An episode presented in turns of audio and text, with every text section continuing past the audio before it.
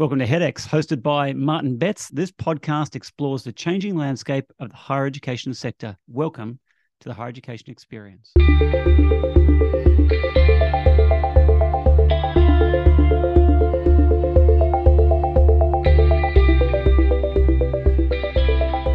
Today's guests on HEDx are Dr. Elizabeth Gadd and Professor Adrian Barnett.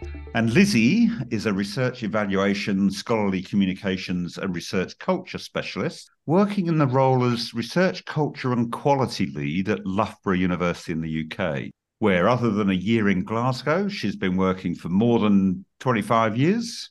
And she chairs the International Network of Research Management Societies Research Evaluation Group, known as INORMS. Welcome, Lizzie, to the HEDx podcast. Thank you very much. Lovely to be here. And Adrian, Adrian Barnett, is a professor of statistics in the health faculty at QUT. He works in medical research, and his main interests are improving the value of research by changing the way we fund, run, and reward it. And he's a past president of the Statistical Society of Australia and currently leads the Association for Interdisciplinary Meta Research and Open Science, whose conference he recently chaired in Brisbane. Adrian, a very warm welcome to you and Lizzie to HEDx. Thank you, Martin. Lovely to be here. And we'll hear lots more from both of today's guests straight after this short message from our sponsors. Enjoying the HEDx podcast? You should check out The Thought Bubble, a podcast series where cross disciplinary experts from all around the world share insights about emerging technologies and all the ways in which they can transform how we teach, learn, evaluate, and experience higher education. Hear from Google, Meta, Holon IQ, KPMG, Duolingo, and more. Find The Thought Bubble wherever you listen to your podcasts. Lizzie and Adrian, you've both ended up working together on a shared purpose and focus on challenging the way that university rankings are growing in their influence and power and how they affect how universities behave and pre- present themselves, despite the league tables they produce having, I think, in your both your words, having no legs to stand on. Can you tell us a little bit about how you both got to be working in this space separately and what led you to be working together on this topic? Lizzie, maybe firstly with you. Thank you. Yeah. So the first I learned of Adrian was when I saw a tweet of his when he offered to work for free for any university that would publicly denounce and withdraw from the global university rankings. Uh, and at that point, the iNorms Research Evaluation Group that, that I chair had been working on um, how to make research assessment more uh, meaningful and, and uh, responsible and effective uh, for, for about five years. Um, and we've been focused particularly on the impact of the global university rankings, on the kind of research assessment ecosystem, because we see them really as the apex predator. They affect a lot of uh, negative assessment throughout the whole ecosystem. Uh, and when I saw that tweet, I thought, this guy is one of us, you know. and what's more, he's a statistician uh, and a very accomplished one at that. Uh, he's prepared to say out loud that, in his professional opinion, the global rankings are statistically illiterate, uh, and who's literally willing to put his money where his mouth is to engender action uh, to, that might lead to more critical engagement with the rankings. So, you when you're working on ranking reform, you can often feel like that small boy in the crowd yelling, "But the emperor is wearing no clothes. Why can't anyone see that?" You know, um, and that this lie that everyone's brought into that the rankings are actually measuring something meaningful uh, is, is, exactly that. It's, it's, a lie. So, so imagine the feeling when you're uh, that little child in the crowd suddenly hears another child in the crowd kind of calling out the same lie. It's, it's kind of it was a wonderful feeling. So we then just started uh, chatting, and um, it led to our piece in uh, Significance, um, the Journal of the the Royal uh, and the Australian and American Statistical Societies, and various other projects that uh, no doubt we'll go on to talk about in the next few minutes. So, what did you think then, Adrian, when you um, got that response to your tweet? Yeah, well, it's funny for one little tweet, it actually had quite a lot of impact because I got to meet Lizzie, which was great, and we've been working together. I actually also got to meet the chief scientist out of that, and an ex VC contacted me, and I had a good chat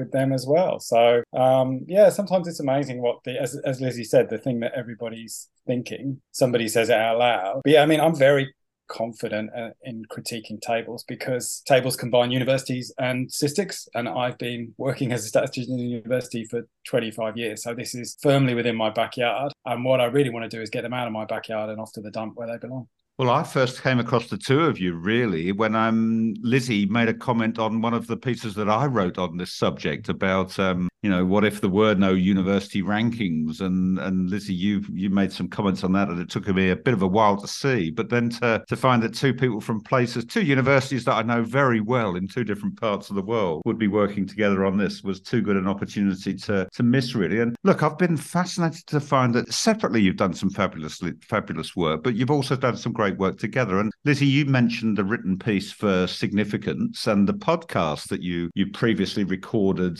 um, which questions do university rankings really tell us anything? I think I know the answer to what you're going to give to this, but do they? I think the short answer is no. Um, but that would be quite a short podcast. Uh, I think I think the long answer is that you know each individual data point collected by the rankings might tell us something. We might disagree with the ranking agencies as to exactly what those data points do tell us.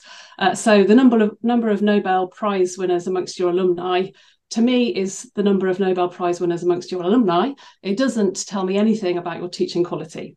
Uh, and the number of citations that your faculty produce is the number of citations your faculty produce is not a conclusive indicator of your research quality. So there's these kind of face validity issues around the, the, the, data collected by the rankings. There's also the issue of error in the data collected, and Adrian is much better placed to talk about this than me. But we know that there are huge error bars around the kind of the data collected by uh, the rankings. I think um, estimates around 10% for citation counts um, perhaps you know due to the, the source not indexing all journals human error computer error calculations cheating etc um, so when you line up those citation scores on their own they're not gospel they're an indicator uh, and the actual value might be higher or lower than the data point provided but you know, not, not only do the rankings tend to ignore the error in individual data points, they then combine these indicators together in aggregate, weight them in various unjustified ways into a, a single digit, which is, you know, subject to so much error that you can really never conclusively say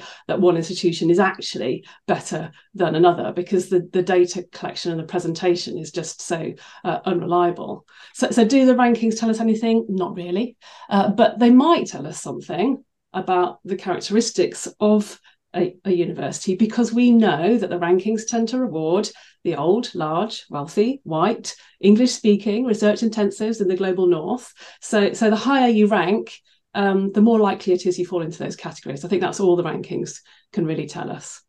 Do you want to add to that, Adrian? I might disagree. I think there's one table that's good. There's a table in the US colleges that's based on how good the food is. So I think that's useful because food choices are something that's potentially rankable using the wisdom of the crowd. And I know it's very important to many students. And actually, I'm just reading Adam Kay's fantastic book about the UK NHS.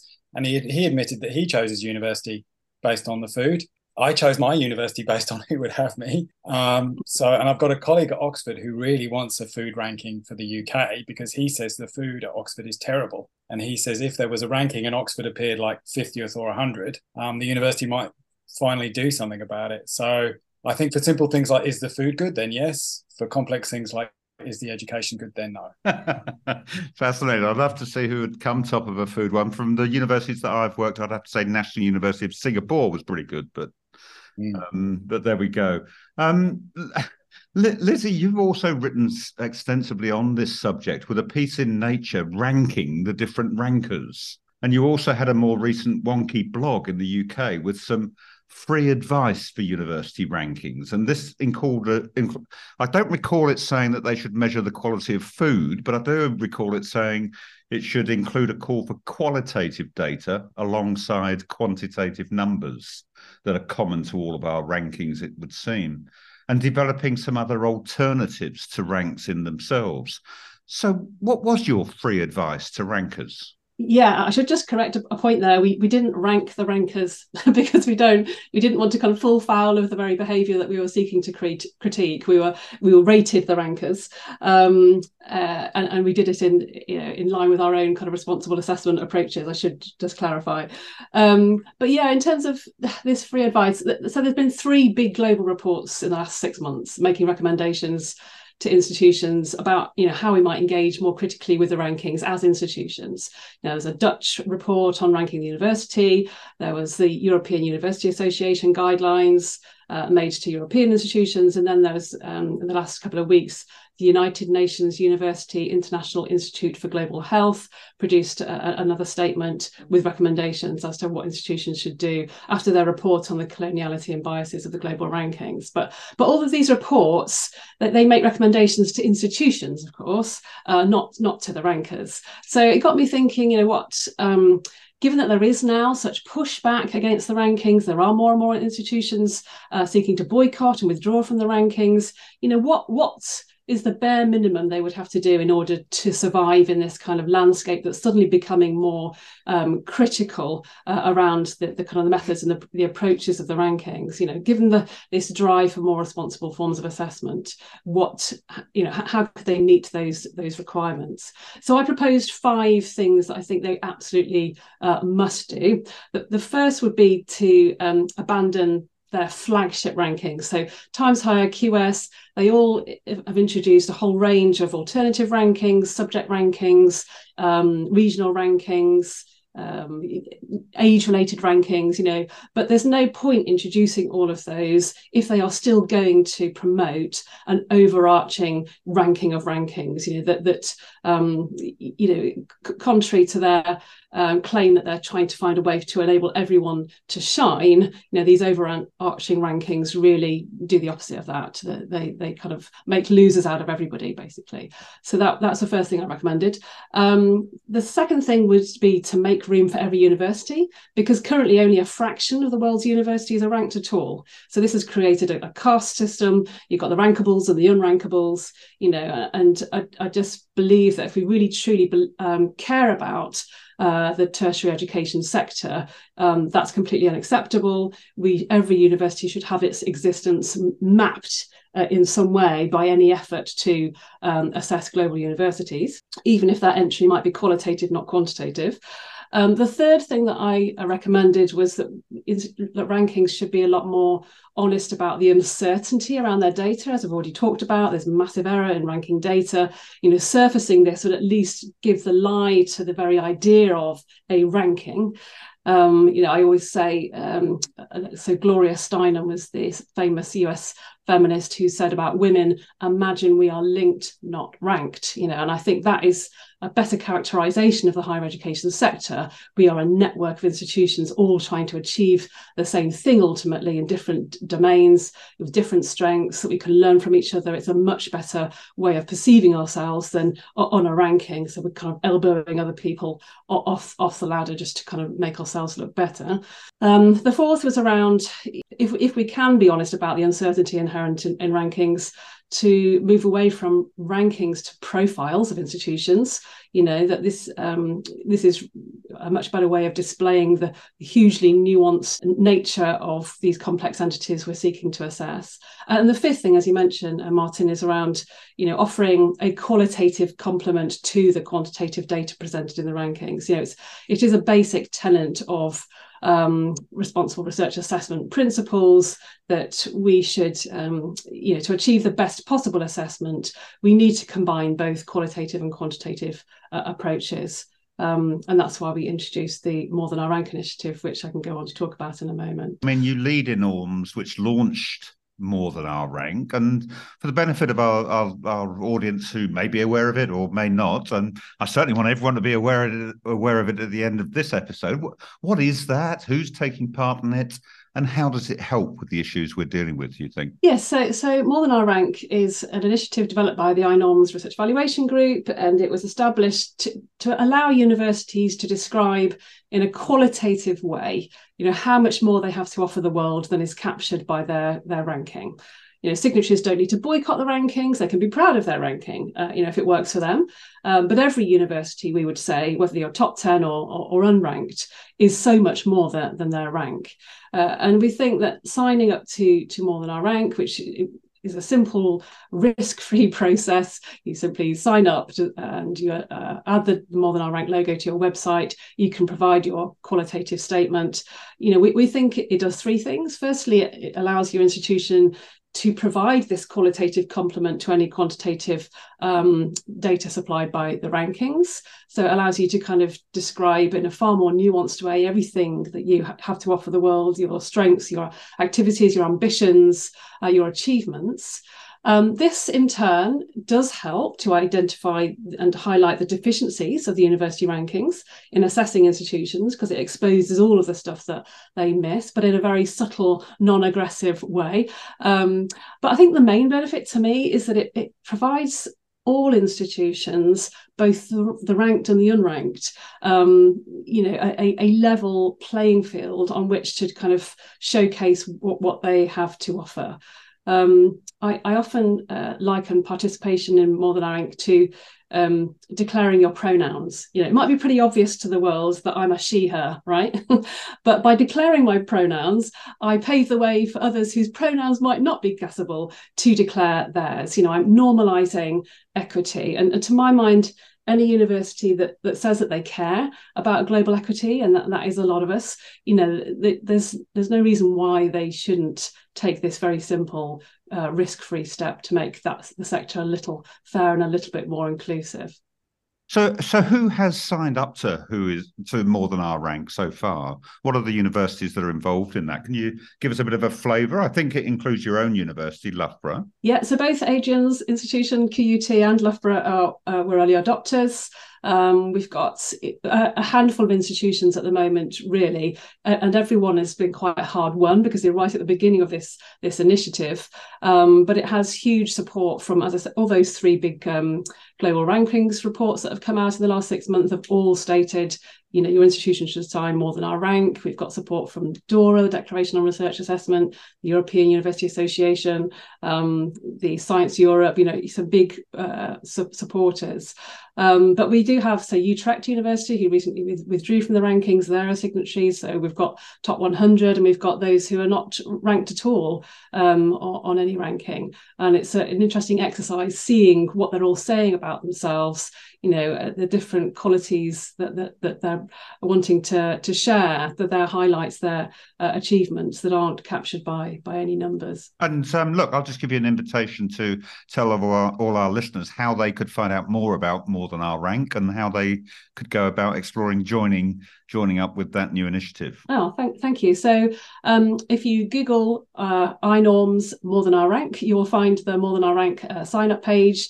Uh, you can see our supporting organisations, our signatory organisations. There's an opportunity to listen to some past community calls that we've held about it and some forthcoming ones. And there you can also just sign up and, and learn more about it and ask any questions that you might have.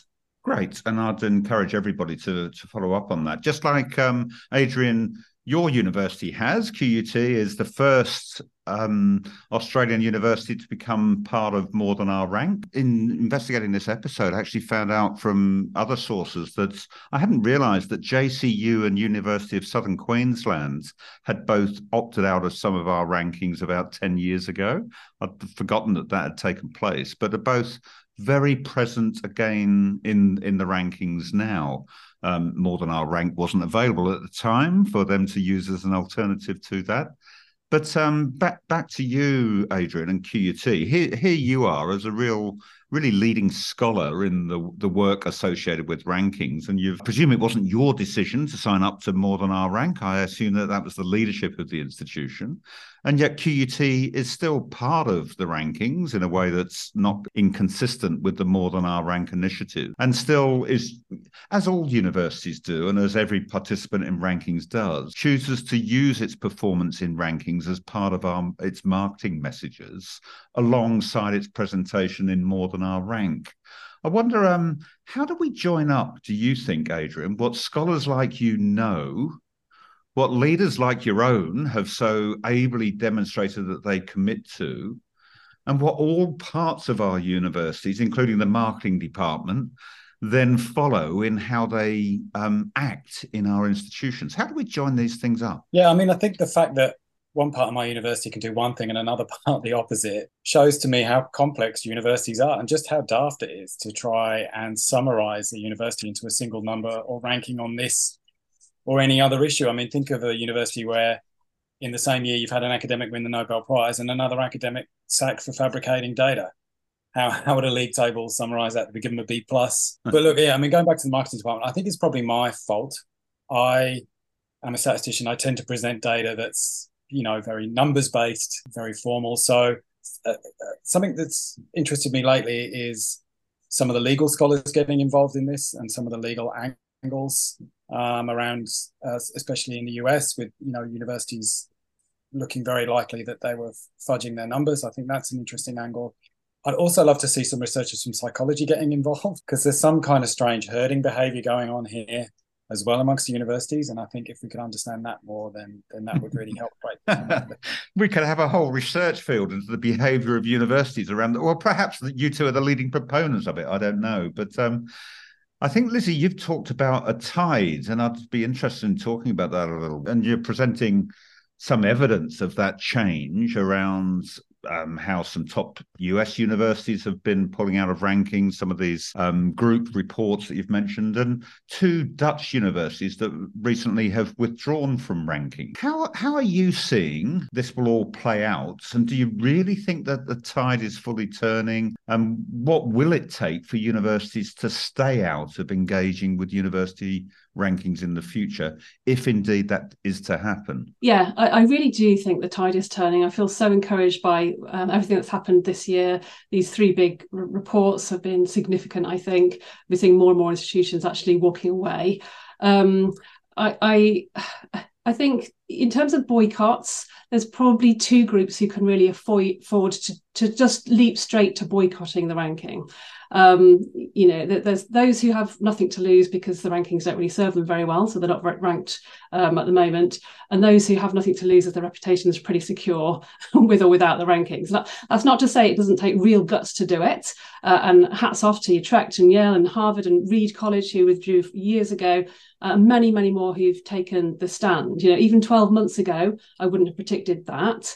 So I, I think the tide is turning, but tides turn very, very slowly uh, almost imperceptibly. Um, and it's only by kind of c- coming back after a period of time that you think, oh, the, the tide is is now somewhere else. But you know, it, and it takes a lot of um, uh, kind of chipping away at the wall um, by pe- people like myself and Adrian who get a horse kind of saying the same things over and over and over again. Um, but other um, organisations then kind of joining forces and think, thinking, yes, actually, we cannot um, to- tolerate this anymore as a sector. You know, this is a challenge to our intellectual integrity. Um, we cannot um, outsource our values anymore to the unappointed, unaccountable commercial third parties. You know, there are real imperatives now to, to make a stand. Our, our, our reputation shouldn't only rest on how we fare in the rankings, but how we actually engage with the rankings. You know, and I think that's the common message from all of these three three big reports is that um, you know there's lots of dimensions to reputation. Uh, we shouldn't be outsourcing that to just to to these these kind of commercial um, newspapers essentially.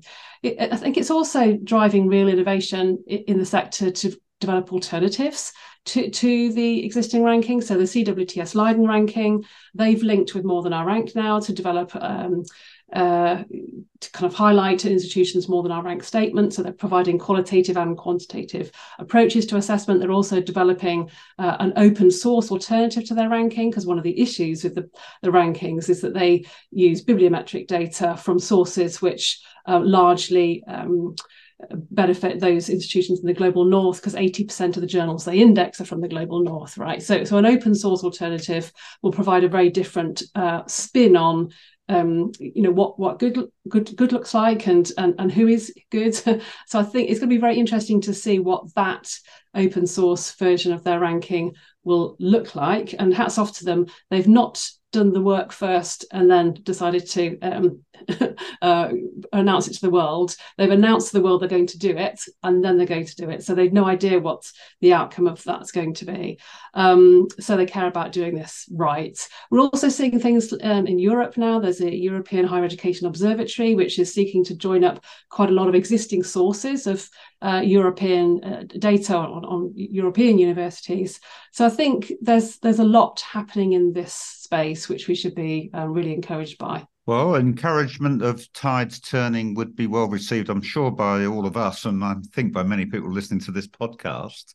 But just when we think and hope that the tide is turning, maybe in Australia, coming back to um, to where I sit as we have this conversation, we now have an announcement from at one of our major newspapers, the Australian Financial Review, of their new best university ranking. It's being developed or has been developed by a former vice chancellor and an ANU prof- professorial statistician.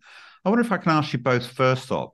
First off, Adrian, were you surprised, and what were your thoughts of this new ranking when you first heard about it? Yeah, mine. I was surprised because um, I think it's tarnished the brand a bit for the for the AFR because I actually enjoy reading most articles in there. But again, I'm sure the AFR are a big complex organisation, and I'm not sure that all their staff knew or approved of this. And I guess maybe it was the marketing department thinking about how it could help with income and advertising rather than a genuine attempt to improve um, the higher education sector. Now, I haven't seen the ranking yet, but I'm fairly confident that it will be very similar to all the others, with the Go8 universities in Australia doing very well.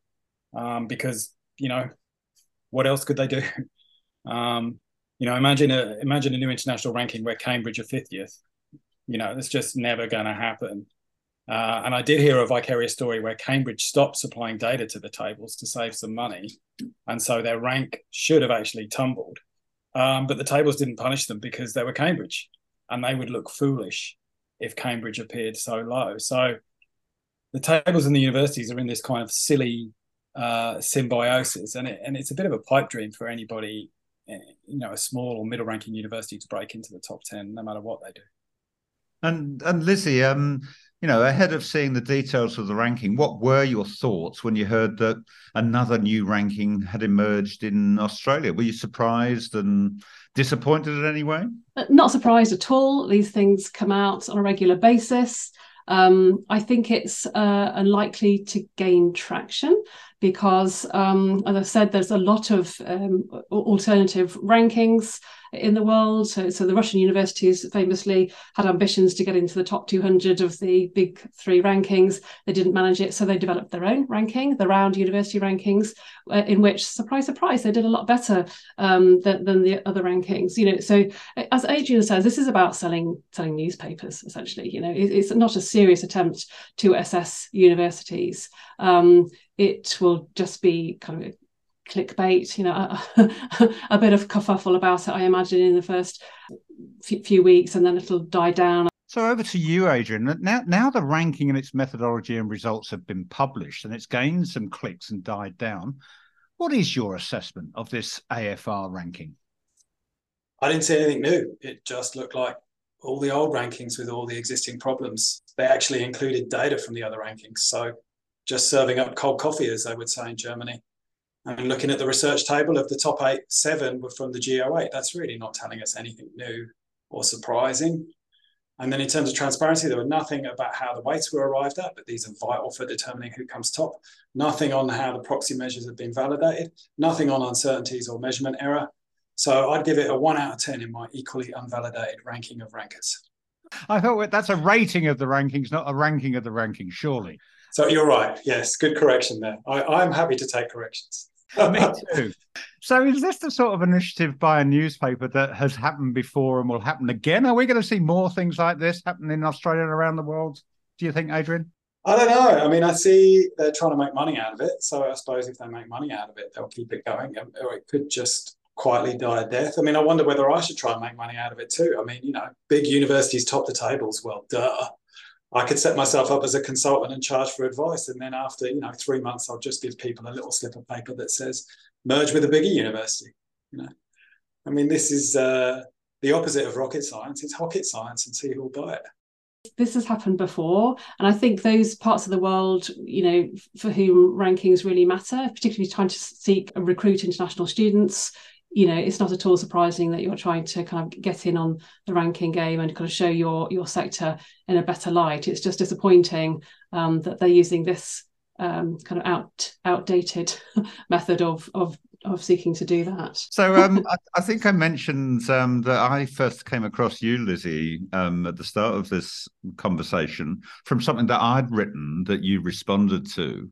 And when I wrote that, I also got a couple of responses um, from um, people that will remain anonymous that uh, vice chancellors of two of our leading universities whatever a leading university is um, in in Australia.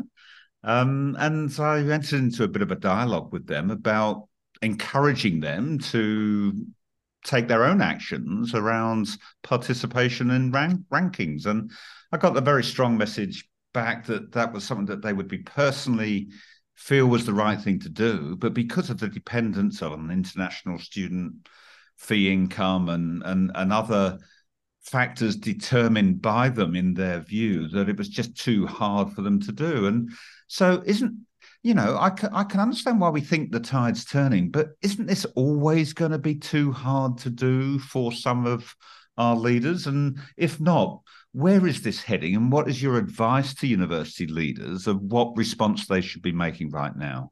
Both of you might want to have a go at that one. It is it is difficult and it's interesting reading these these three reports all offering advice to institutions about what they might do. Um, and you know the categories they tend to fall into are around you know how, how we use the rankings how, how an institution might use the rankings i.e trying to encourage them not to use the rankings uh, in decision making to set their own strategy you know which all seems very sensible. Um, certainly not using the rankings to assess individual researchers. Um, how institutions might communicate about their rankings. So if if you are going to say that you are top 10 top 200 whatever it might be you know to, to be very clear as to exactly what that that means. Um, and i think when you do that piece of work to try and understand exactly what these indicators are telling us and to communicate that to the world uh, i think that's when the whole thing t- starts to fall down because you think mm, actually i don't think they do really tell us anything at all. Um, but you know that, that's another kind of set of recommendations the third is around you know how we collaborate with the rankings should we be submitting our data to them for free given that they then sell it back to the sector and make quite a lot of money out of it uh, if we do submit our data to them at all perhaps we should also make making that data freely and openly available so that others can um, see see that those numbers and uh, make their own decisions uh, about us? Should we be hosting their the ranking summits? Should we be kind of um, engaging in their reputation surveys? You know, there's lots of things that we could you know, think more critically about as institutions. And the final category of recommendations is around these alternatives too. Um, and this is something that Adrian and I have been kind of trying to work away on behind the scenes, not successfully so far, but to try and get some, um, you know, to identify what who would be best placed really uh, internationally to collect robust data about institutions that could be helpful um, to help all those parties who are currently using the rankings to make better, more informed decisions with more robust data that's presented in a, a fairer, more uh, accessible um, and robust way. Um, but some of this is stuff that individual institutions can do, of course, uh, and some of it is will require collective action. And I think that's our challenge. You know, that at the moment we are pitted against each other in this unholy competition. Um, and we're now kind of saying actually to try and beat this competition, um, not to win at it, but to kind of o- overcome it altogether, we need to work collectively and agree actually, as a sector, we do not want to outsource our values to these commercial um, third parties. We would like to retain control over how um, our sector is assessed. We'd like it to be done independently. We're not looking to mark our own homework, um, but but not not by these parties using this approach, which is unhelpful and driving all sorts of perverse behaviours.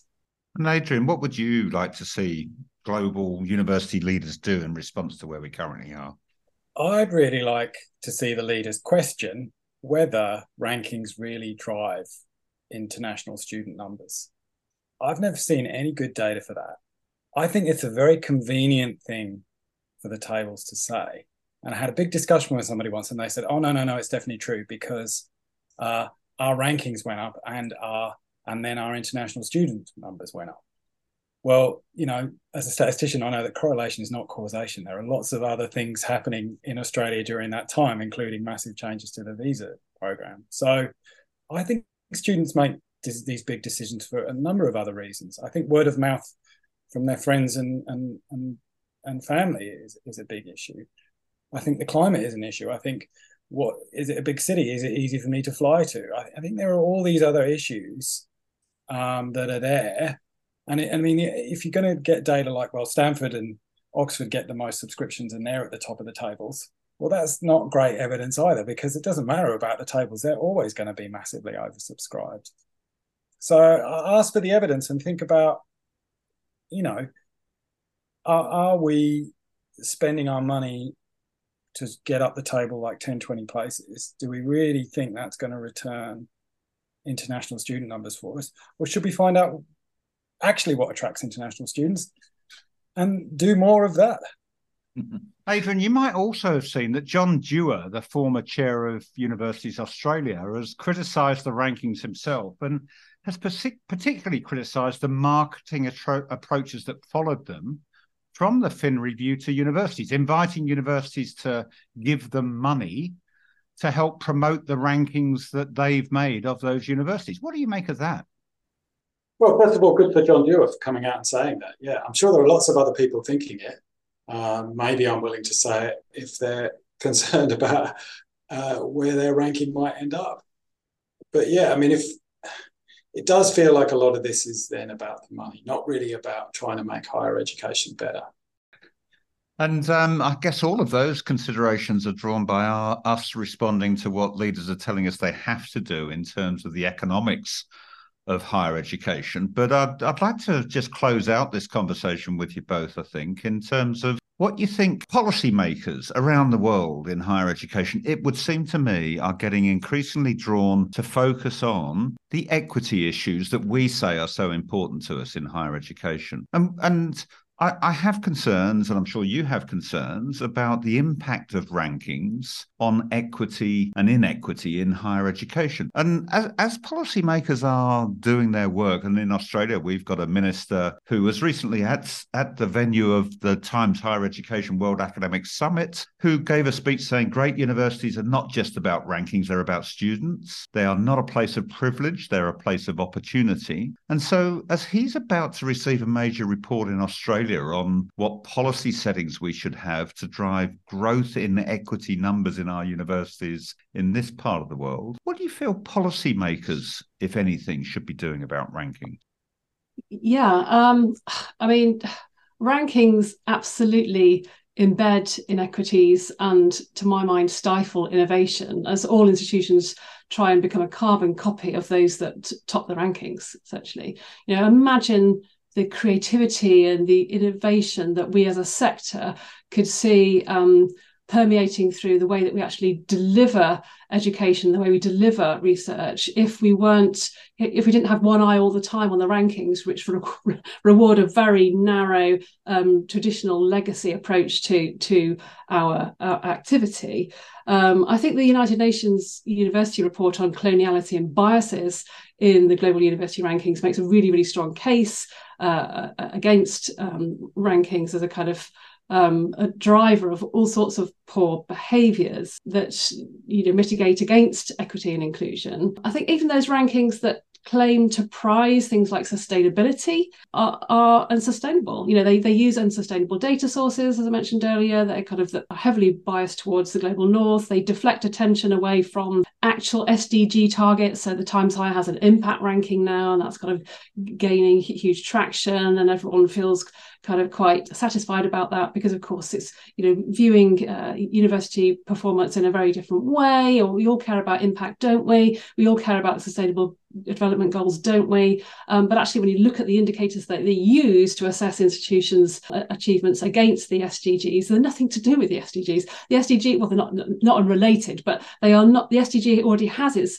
own targets, uh, and the indicators used by the rankings are, are, are not those targets. And so you've got institutions chasing these kind of pseudo indicators, which kind of look make them look like they are a- achieving impact, but actually um, th- those indicators don't really reflect what the SDGs care about at all. So, to my mind, you know, the, the only winners at university rankings are the university rankings.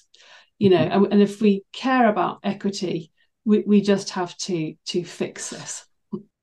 Fix it. How are we going to fix it, Adrian? As a close, ignoring the rankings is a good start and focus on how to make higher education more affordable to those who want it, particularly given the current cost of living crisis. I mean, one reason I'm so passionate about university education is personally life transforming for me. I mean, I got a hardship grant to go to university in the UK, was working in factories uh, and shops in every holiday and every weekend. Um, but I absolutely love my degree and I got a graduate job straight after that. And that started me on this wonderful career. So I hope universities can still be places that transform people's lives, not just young people, but people looking to restart their career as well. Well, what a lovely note to finish off off on for today. And thank you so much to both of you, Lizzie and Adrian, for the passion that you bring to your work on a topic that is so important. That is, um, uh, let's hope that the, the tide is turning. Let's hope that we're bringing some rationality to to serve the purpose that we all have. I think to bring about greater equity through a, a higher education rather than